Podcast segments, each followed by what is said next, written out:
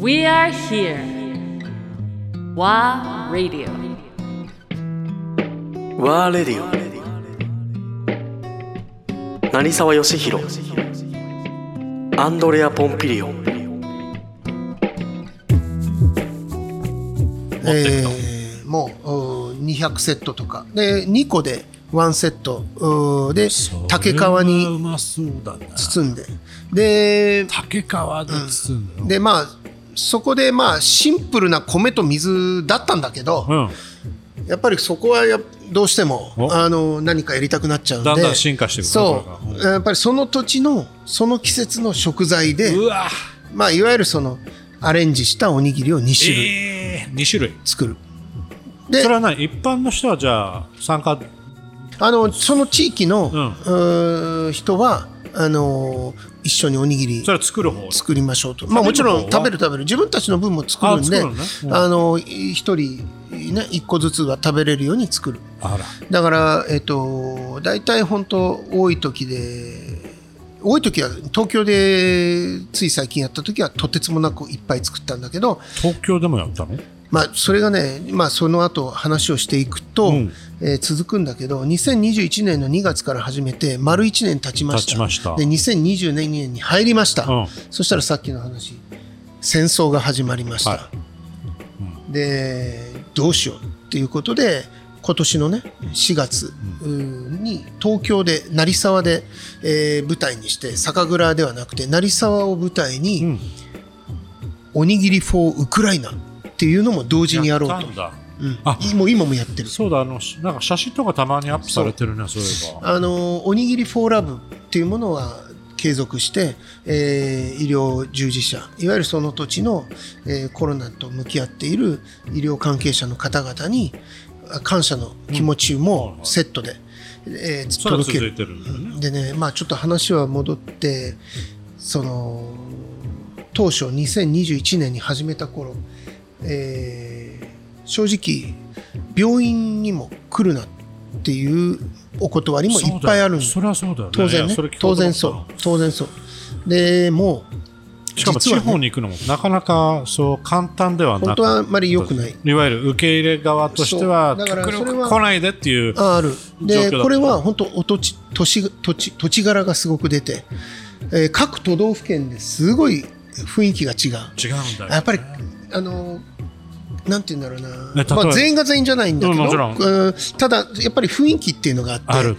あのいやもううちのあの県には来ないでくださいって今とかもある。ある、うんまあ、そういうところはあ分かりました。でもいやこんな時だからこそちょっと一緒に来ておむすびおにぎりを作りましょうっていうとこもある。で病院に関しては本当にあのいや今はもう部外者もちろん一切入れませんし、うん。お断りですっていうところもある。でもね受け入れてくれた例えばあの富山だと富山の、えー赤十字の病院があるうん巨大な病院、はい。えー受け入れてくれました。もちろんすごい、あの感染対策というまあもうねもう全く別部屋であの一般の患者さんとは全く触れない場所、もうもっと言うと外で受け渡しとかもあった。はい。でそうするとね持っていくとこれが僕は本当にやってよかったなと思ったんだけど、代表する看看護の看護師さんとかね、看護婦さんとか、えー受け取ってくれるんだけど、本当に喜んでもらえて。いや実はっていうことで私たちはこういうそのコロナに向かうコロナに担当して病院で働くことが、うんえー社会から拒絶されてると。あの当時そうだったでしょ。いわゆるもうこの人たちは危険人物。あまあそうね。で家にも帰ってない。あなんかそういう話お聞いたことある。母さんなのに子供にも会えない。うん。もう家には帰っちゃいけません、えーホあのホテルを取るかもしくは病院内で。ね。実はね、実は、まあ、どことは言わないけどある、まあ、病院によっては今でさえもこの2022年の、うん。えー今年だから、えー先月あ今年はもうやったの。今月はもうやったの。だからうん。6月の時点で、うん。ある病院はまだ、えー医療従事者の人たち、外出禁止なの。えー。外で食事しちゃいけない。っていうところもあるぐらい。だから厳しい状況の中でしかもじゃあ一般の人たでちから看看護師さんと、まあ、いお医者さんもそうだけど家に帰れてない人は今はさすがに帰れてる。でもあの時点あの2022年から、の間。もうもちろんこ別々でいろいろな状況あるんだけど一切家に帰れないとか家族に会えないとかでもっとかかわいそうって言ってか悲惨なのはこれだけ尽くしてあの、ね、人のためってやってるのに。世の中からはもうなんかない金を持ってる人みたいえなー。ちょっとしえたこうーまあそうなんだろうね。でそれに対して心をすごく痛めててで僕たちはまあえーっともしかしたらちょっと失礼かもっていうかあの迷惑かもしれないけどと思っておにぎりを届けると本当に泣いていやあの私たちなんかがもらって申し訳ございませんって言っちゃう。どうなのこれと思ってあー。一番やばいでしょこの。印象に残ったうん。場所ってどこ、あるね。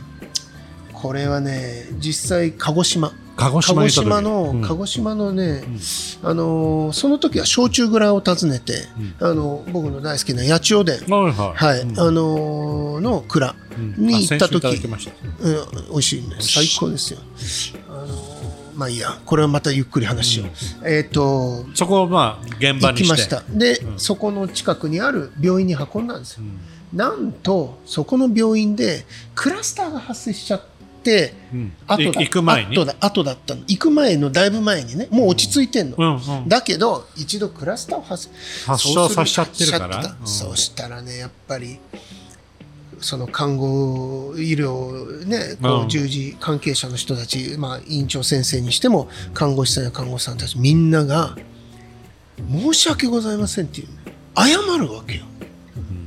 もうクラスター発生させてしまって。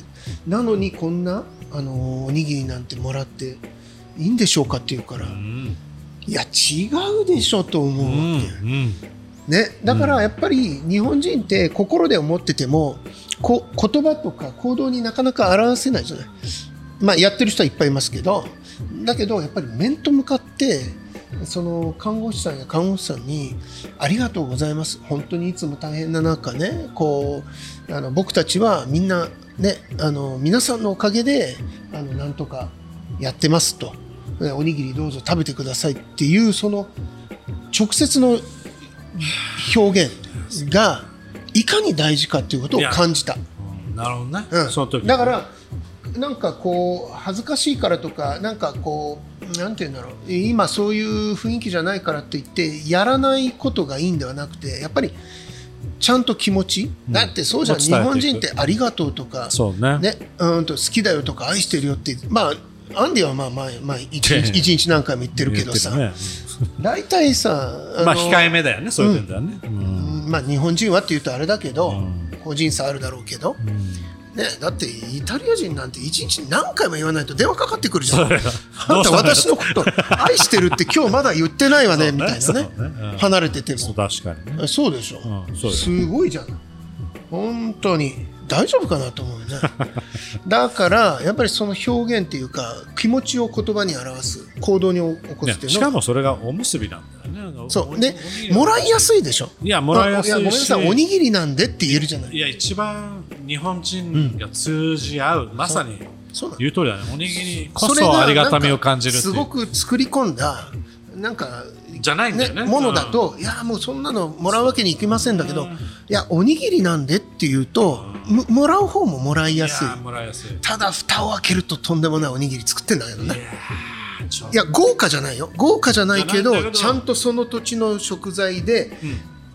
彼女彼らがか毎日でも食べてるようなものをガラッとちょっとアレンジしてんだ。めちゃくちゃしてる。例えば鹿児島では何を出したの？な難しい話するな。鹿児島か。覚えてるかな、今鹿児島の話してた。じゃあしたからね、えー例えば じゃあじゃあ違うところで場所を変えて場所を変えて。うん沖縄の、うん。えー、と石垣島行ったの。石垣でもやったの？石垣島は泡盛の蔵で。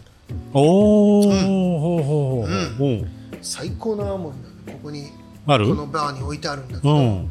えーえーといわゆるその沖縄のうん。海で取れるあの色鮮やかな魚？はいはい。あれをあのおにぎりだからね生ってわけにいかないから、うん。あのしちょっとしぐれ煮っぽい佃煮っぽい感じで煮込んで、うん。でそれをあのおにぎりの真ん中に入れるんだけど、はいはい。もう一個良かったのが、うん。えーの青さってあるの。青さ青のりね、青さ美味しいよね。ね。これ沖縄ならではの。でフレッシュで取れる。あこれを炊きたてのご飯に青さを刻んだやつをわっと入れて、うん。バーッとシャリのように切る。そうするとうん。グリーンがブワーンと引き立ち、はい。さらに香りが海の香りがドわカーンと自分でもやってびっくりした。はあ。やばこれと思って。そんなすごいんだ。そう。で中にその色鮮やかな魚たちをしかも地元のあの漁師さんがその前の日にあの潜ってついてきてくれたやつ。はいはいはいはいはい。を地元の醤油とうん。地元の地元の沖縄だから醤油？あるある。地元の醤油と地元の砂糖砂糖きびで作る。とあとそこに酒入れるところをうん。泡盛入れるわけですよ、えーすごいなそれ。でコトコト炊いた最高のうん佃煮を。美味しそう。うん甘じょっぱい。それをおにぎりのその真っ青なおにぎりの中に入れてでさらにえ？仕上げにう上にあのなんだっけえっ、とえー、あのぶどうのうーあ海ぶどう？う。そうそうそう。海ぶどうをちょこんと上に飾るわけですよ。うわ美味しそうやね写真あるえ今度見せて写真あるあるある。やばいそれからなにやっぱ現場行ってインスパイアされもうだ事前には考えていくけど作るのは全部現場に行ってから作ったんで。うん。だその日日に取れたまあ魚もそうだけど。そうそうそうそうそうあれ前日に取れたものかもしれないけど。そうそうそうそうそうほそういうことをまああの、繰り返し。うまあそこでアレンジしてるっていうのがポイントなんだよねだからね。なんかねエスカレートしちゃってもう毎月大変よ